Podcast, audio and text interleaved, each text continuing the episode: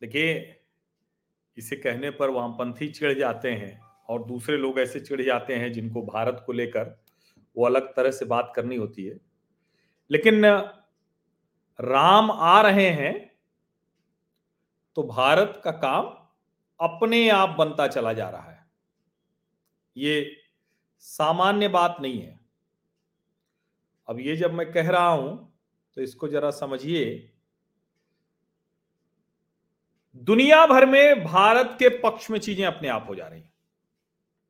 और जब मैं दुनिया भर कह रहा हूं तो भारत का पड़ोसी चीन, जो भारत के विरुद्ध ढेर सारी रणनीति अपनाता रहता है, करता रहता है, उसकी स्थिति ये हो गई कि वो जहां उसको लगता है कि अरे अब तो बड़ा शानदार कमाल का काम हो गया, वहां भी उसको झटका लग जाता है। कुछ ऐसा ही अभी चीन के लिए मालदीव में हुआ है। मालदीव आपको ध्यान ही में होगा। मालदीव एक छोटा सा देश है, द्वीपों का समूह है देश, और बड़ा सुंदर द्वीप समूह है, बड़ी अच्छी जगह है, जाने पे बड़ा अच्छा लगता है। और जहां भी समंदर मंदर हो, थोड़ा सा उस तरह की चीजें हो, वो अच्छा ही लगता है। अब भारत में तो ऐसी जाने कितनी चीजें हैं, पहाड़ है, नदी है, समंदर है, जाने कितने तरह की चीजें हैं। लेकिन एक होता है ना कि विदेश यात्रा करना और इस तरह से कोई अपने आप को बना ले, तो भारत में तो इतनी चीजें हैं, अगर सब बनी होती तो हम सिर्फ टूरिज्म के जरिए ही अपनी अर्थव्यवस्था को बहुत आगे ले जाते। लेकिन शायद उस तरह से हमारे राजनेताओं ने सोचा नहीं। और अब तो धार्मिक पर्यटन हो या फिर जो कहते हैं कि प्राकृतिक खूबसूरती और दूसरे तरह के एडवेंचर, उसके लिहाज से वो सब बढ़ रहा है। और प्रधानमंत्री नरेंद्र मोदी तो प्रधानमंत्री हैं, ये भी शपथ दिलाते हैं। एक तरफ तो स्वच्छता की शपथ दिलाते हैं तो मुंबई समुंदर, फिर लक्षद्वीप समुंदर, और दूसरी तरफ ये भी कहते हैं भाई साल में आप कितनी जगह घूम के आए जरा बताइए, हर साल जाते हैं कि नहीं जाते हैं। अच्छा, मैं तो बहुत जाता हूं, घूमता टहलता हूं, और जिसको कहते हैं ना कि सिर्फ घूमता नहीं हूं, वहां के लिहाज से एकदम जो कुछ दिख रहा होता है वो सब आपको बता देता हूं। कुछ बदलाव क्या हुआ, परिवर्तन किस तरह का दिख रहा है, ये सब मैं आपको बता देता हूं। अब आप जब इसको थोड़ा और अच्छे से देखेंगे, अभी मैं कह रहा हूं ना कि चीन की चीन के लिए दोहरी मुश्किल हो गई है और भारत के लिए सब अच्छा ही अच्छा। तो ये मैं क्यों कह रहा हूं, अब जरा इसको समझिए। चीन के लिए जो दोहरी मुश्किल एक साथ मैं कह रहा हूं, इसको समझिए। दरअसल अभी जब मालदीव के चुनाव हुए और वहां मोहम्मद मुइज्जू ये चुनाव जीत के आ गए हैं, तो ये भाई साहब, चूंकि इन्होंने कहा ही था एंटी इंडिया है, ये इंडिया आउट करेंगे, ऐसा इन्होंने एजेंडा बना के चुनाव लड़ा। अब चुनाव लड़े तो इनके साथ के लोग तो एकदम उत्साहित थे कि अरे हम तो जीत गए और अभी पहला दौरा चीन करने जा रहे हैं, हमारे मुइज्जू साहब, और चीन हमारे साथ है तो हम क्या करेंगे। और इन्होंने बिना, जिसको कहते हैं ना कि अपने यहाँ देशज में कहते हैं, बाकी आप समझ लीजिए, पड़ी लकड़ी, तो इन्होंने पड़ी लकड़ी ले ली, उड़ता हुआ तीर ले लिया। अब जाहिर है उसके संदर्भ बहुत सी चीजें हैं, वो सब आप लोग जानते हैं, उसका विस्तार देने की आवश्यकता नहीं। लेकिन सवाल यहां दूसरा है। सवाल यह है कि क्या मोहम्मद मुइज्जू इस स्थिति में है कि भारत के साथ वो इस तरह का बर्ताव कर सके। अभी वो चुनाव जीत जरूर गए हैं, लेकिन उनके सामने जो क्या नाम है उसका, उस पार्टी का मैं नाम आपको बताता हूं, मालदीवियन डेमोक्रेटिक पार्टी, वो एकदम मतलब कमजोर नहीं है, वो बड़ी मजबूत पार्टी है और वो अभी भी मालदीव की जनता की पसंद बनी हुई है। राष्ट्रपति के चुनाव में भले उनका प्रत्याशी हार गया, राष्ट्रपति चुनाव हारने से भले मुइज्जू सत्ता में आ गए और कह रहे हैं कि भारत को, भारत के सैनिकों को, जो उन्हीं के लिए हैं, उनकी सुरक्षा तो करते ही करते हैं। मैं पुराना वो ऑपरेशन कैक्टस उस सब की बात नहीं करूंगा। आज के समय में भी मालदीव के लोगों के लिए, और मैं फिर से कह रहा हूं, मालदीव हमारा मित्र देश है, रहा है, आगे भी रहेगा। ये मुइज्जू तो आएंगे और चले जाएंगे, देश थोड़ी ना बदलते हैं। लेकिन कमाल देखिए कि वो भी चीन गए थे और चीन से लौट के आकर उन्होंने कहा, जो हेडलाइन बनी वो मैं पढ़ देता हूं, Maldives may be small but it does not give them the license to bully us, says President Mohamed Muizzu after his China visit. अरे महाराज, तो काहे को फिर अपने जो मंत्री जी लोग थे उनको निकाल बाहर किया? क्यों बर्खास्त करना पड़ गया? क्यों आपके विदेश मंत्रालय की तरफ से कहना पड़ गया? और अगर भारत को आप कह रहे हैं तो भारत कोई बुली उली नहीं करता है किसी को, समझ रहे हैं ना? वो कह रहे हैं though we have small island in this ocean, we have a vast exclusive economic zone of nine nine lakh square kilometre. Maldives is one of the countries with the biggest share of this ocean. लौट के आए, अभी नवंबर में वो चुने गए हैं, लौट के आए चाइना से तो अचानक वो भूल गए. लेकिन भाई साहब, अगर आप ये कह रहे हैं कि we are not in any once backyard, we are an independent and sovereign state, तो भैया चीन तुम्हें उस तरह से इस्तेमाल करता है. बीस समझौते जो करके आए हो ना, तुम्हें वो खरीद लेगा, तुम्हें पता भी नहीं चलेगा. बेल्ट एंड रोड इनिशियटिव में, बी आर आई में जो छोटे देश फंसे हैं, जरा उनसे पूछ के आओ तो समझ में आएगा. और अच्छा है, एक दूसरे के हितों को आप संभालिए, और अगर आप चीन आपके लिए बहुत अच्छा है तो जाइए. लेकिन ऐसा है नहीं. चीन ने मालदीव्स को एक सौ तीस मिलियन डॉलर की असिस्टेंस दी है, अभी मंजूरी दे दी है, स्वीकृति दे दी है. लेकिन कमाल देखिए, वो कहां से यहां पहुंचते हैं जानते हैं?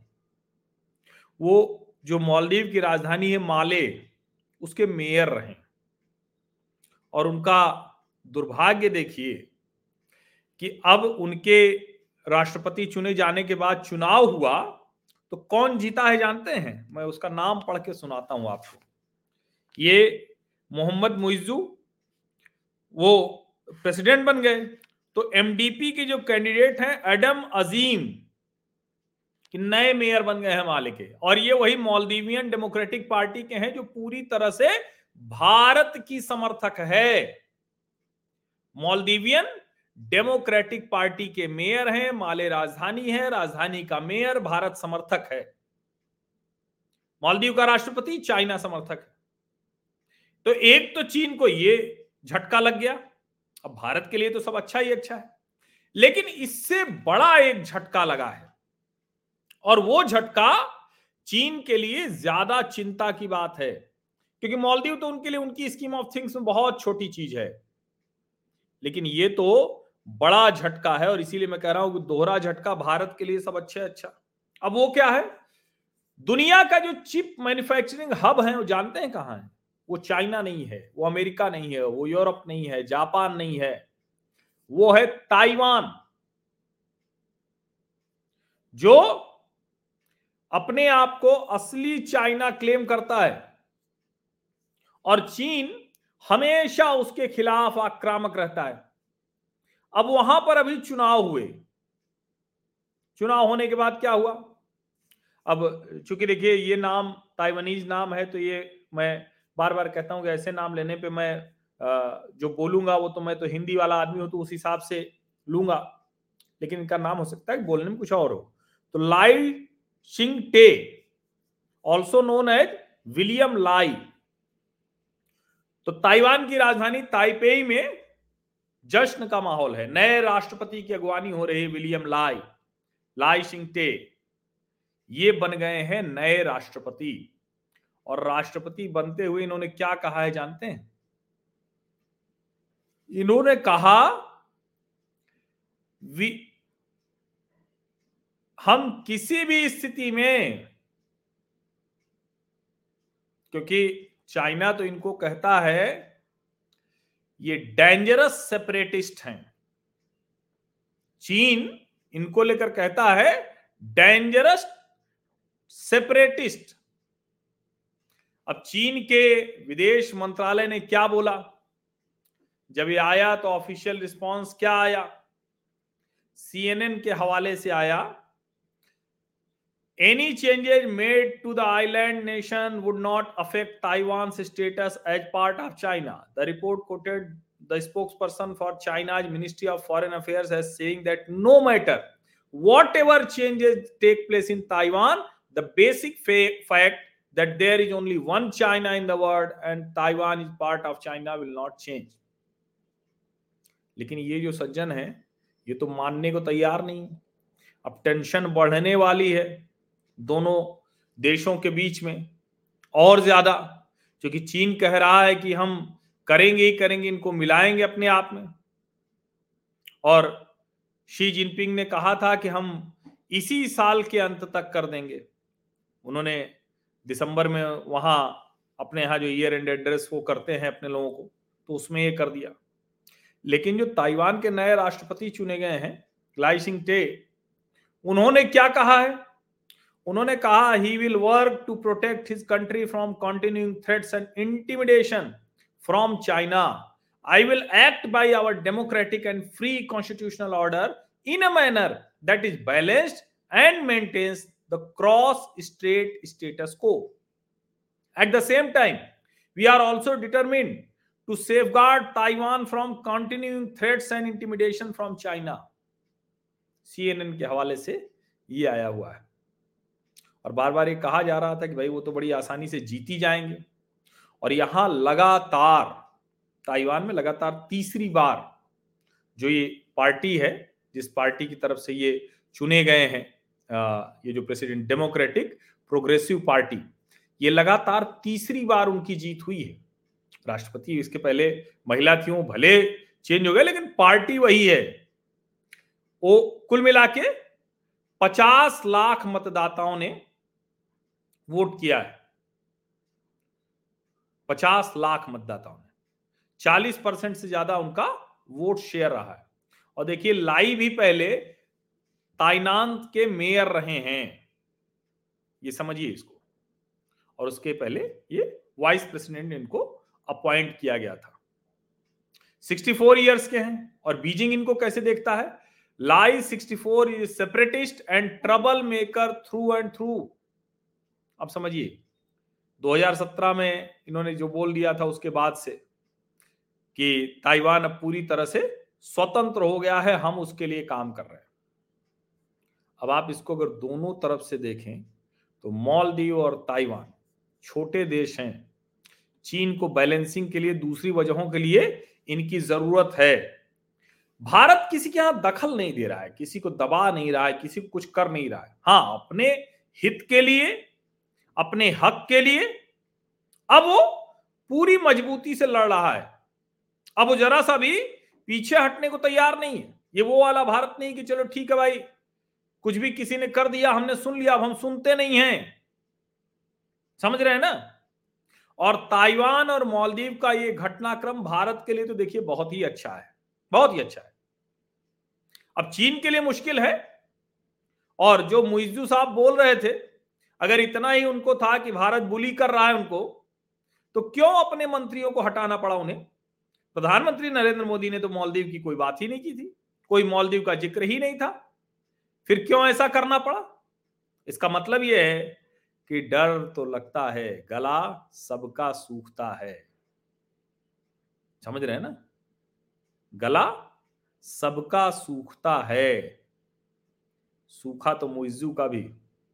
अब थोड़ा चीन ने वाइन वाइन पिला दी होगी, जो भी पिलाते हो। हम तो एक तो शराब के बारे में कोई ज्ञान नहीं, तो ये भी नहीं जानते ठंडी में कौन सा होता है, गर्मी में कौन सा होता है, रम की वाइन क्या होता है, बुला जाते हैं। तो जो भी हो, थोड़ा हुई होगी, जिसको कहते हैं ना कि जाम टकराए होंगे, थोड़ा साहस आया होगा, ताकत आया आई होगी। लेकिन भारत बहुत सलीके से अपनी विदेश नीति में एक एक कदम आगे चलता है। और फिर से मैं कह दूं, देखिए अगर हिंदू मुस्लिम होता ना तो यूएई के शेख वो भारत में आकर बात नहीं कर रहे होते। अगर हिंदू मुस्लिम होता तो मालदीव, उसके जो आ, उसकी राजधानी जो है माले, उसके जो नए मेयर बने हैं वो भारत समर्थक नहीं होते। और अभी तक के राष्ट्रपति भी भारत समर्थक है। मालदीव पूरी तरह से अट्ठानवे परसेंट मुस्लिम कंट्री है, और उस मुस्लिम कंट्री में भी अधिकांशतः लोग भारत समर्थक ही हैं। ठीक है, इस बार जीत गए मोहम्मद मुइज्जू, लेकिन उसके बावजूद जो भारत समर्थक पार्टी है वो अभी भी बहुत मजबूत है। ऐसा नहीं है जैसा यहाँ कांग्रेस का हाल हो गया है, उस तरह की स्थिति नहीं है। तो मैं बार बार कहता हूं कि देखिए भारत की राजनीति में जो कुछ चल रहा हो तो मैं लगातार आपको बताता ही रहूंगा।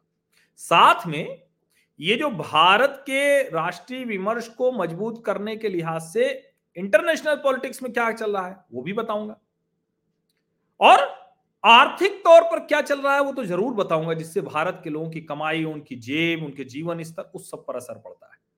तो यहां इसीलिए फुल पैकेज आपको एचवी टीवी पर मिलता है, फुल पैकेज, आधा अधूरा नहीं। तो इस फुल पैकेज के लिए आपको क्या करना है कि ये नियमित तौर पर मिलता रहे, कुछ नहीं करना है। इस फुल पैकेज के लिए सिर्फ और सिर्फ एक काम करना है, वो क्या है, सब्सक्राइब करिए, नोटिफिकेशन वाली घंटी दबाइए, लाइक का बटन दबाइए और अधिक से अधिक लोगों तक ये जो विमर्श है, सार्थक सकारात्मक राष्ट्रीय विमर्श, इसको पहुंचाइए, जिससे ये बड़ा हो, ताकतवर हो। बाकी आर्थिक सहयोग ये पूरी तरह से आपकी इच्छा पर है, आप चाहें तो करें, ना चाहें तो ना करें। और बल्कि छात्र, और उनको तो मैं बार बार मना करता हूं कि जो पढ़ाई कर रहे हैं या जो ऐसे लोग हैं उनको मैं, और एक बार तो एक दो लोगों को मैंने डांटा भी, वो पढ़ाई कर रहे थे, हमने कहा भैया ठीक है आईएएस बन जाओ, किसी कोई बड़े उद्योगपति बन जाओ, अपना काम कर लो, खूब अच्छे से मदद करो। लेकिन अगर आप छात्र हैं या आपकी अभी कमाई उस तरह से नहीं है, आमदनी का कोई बहुत अच्छा स्रोत नहीं है, तो आप अपने घर के अपने खर्चों में से निकाल कर मुझे आर्थिक सहयोग मत करिए। बहुत विनम्रता पूर्वक निवेदन है, लेकिन हाँ सक्षम है तो जरूर करिए। आप इसको यूं भी समझिए कि मैं जो काम कर रहा हूं अब मेरे लिए यही मूल है, तो इसलिए तब जरूर कीजिए। लेकिन फिर मैं कहता हूं कि इतना तो हो ही जाता है, इसलिए कोई बहुत मुश्किल नहीं। मूल ये, सब्सक्राइब करिए, नोटिफिकेशन वाली घंटी दबाइए, लाइक का बटन दबाइए, अधिक से अधिक लोगों तक पहुंचाइए। इतना बड़ा इसे बना दीजिए कि ये जो देश विरोधी एजेंडा चलाने वाले हैं ना, जो राम मंदिर के वक्त भी खूब उछल कूद रहे हैं, दुनिया भर के नाना प्रकार के भ्रम फैल, भ्रम फैला रहे हैं, इन धर्म द्वेषियों और विघ्न संतेशियों को मैं राइट टाइम कर सकूं। ये राइट हो या ना हो, राइट टाइम तो मैं कर दूंगा। अब बिना किसी बहुत बड़े गिरोह, बिना किसी बहुत बड़े संगठन, बिना किसी बहुत बड़ी ताकत के कर दूंगा, यकीन मानिए। कर भी रहे, ऐसा नहीं है, वो बहुत छटपटाते रहते हैं, उनमें से बहुतों के पीड़ा होती है कि भले ये पांच साढ़े पांच लाख का चैनल है, छोटा चैनल है, लेकिन फिर भी उनको लगता है कि इसका प्रभाव बड़ा तीखा हो रहा है, वो मानते हैं कि इसकी वजह से विमर्श बन रहा है। हो सकता है मिलियंस में भी जो देखे जाते हो उनकी बात भी उस तरह से न जाती हो, और उनको ये भी लगता है कि द्वेष नहीं फैलाता है, ये एक दूसरे को लड़ाता नहीं है, तो इसके साथ वो ताकत के तौर पर जुड़ते हैं। तो इसलिए मुझे लगता है कि मतलब जो रास्ता है वो मैं सही चल रहा हूं। बाकी आप लोग साथ जुड़ते जाएंगे तो थोड़ा और मजबूती आती जाती है। आप सभी का बहुत बहुत धन्यवाद इस चर्चा में शामिल होने के लिए, और फिर से वही निवेदन कि अधिक से अधिक लोगों तक इसे पहुंचाइए। फिलहाल फिर मैंने जो जहां से शुरू किया था वो दोहरा देता हूं, जिससे याद रहे, राम आए हैं या राम आ रहे हैं ऐसा नहीं है, राम तो हर वक्त थे, हैं, रहेंगे, वो तो आदि अंत सब वही हैं, अनंत वही हैं। लेकिन जिस तरह से भगवान राम की प्रतिष्ठा होनी चाहिए थी वो नहीं हुई। दुर्भाग्य से हमारे अपने देश में स्वयं को हिंदू कहने वालों ने भी राम मंदिर का निर्माण न हो इसके लिए कुछ छोड़ा नहीं। कार सेवकों पर गोली चल गई, अदालत में उसके खिलाफ गए, बार बार टालते रहे उसको, जो कार सेवक या जो भी इस आंदोलन से जुड़े हुए लोग रहे उनको सांप्रदायिक कहा गया, उनको कम्युनल कहकर उनको गलत तरीके से पेश किया गया, राम मंदिर का मजाक बनाया गया। मंदिर वहीं बनाएंगे, तारीख नहीं बताएंगे, भारतीय जनता पार्टी के ऊपर यह तंज कसा गया, कहा गया कि ये संघ विश्व हिंदू परिषद तो विशुद्ध सिर्फ और सिर्फ प्रोपागेंडा करते हैं, इनको सिर्फ हिंदू मुस्लिम करना है, वोट के लिए ये सब करते हैं। भारतीय जनता पार्टी की सरकारें भी चलेंगी, चार चार राज्यों की सरकारें बर्खास्त हुई, सब कुछ हुआ, लेकिन उसके बाद भी भारतीय जनता पार्टी अड़ी रही। इसलिए राम आए हैं या राम आएंगे या राम आ रहे हैं ऐसा नहीं है, लेकिन ये भाव है राम तो आ रहे हैं, और इसीलिए देखिए सब कुछ ठीक होता जा रहा है, सब भारत के पक्ष में होता जा रहा है।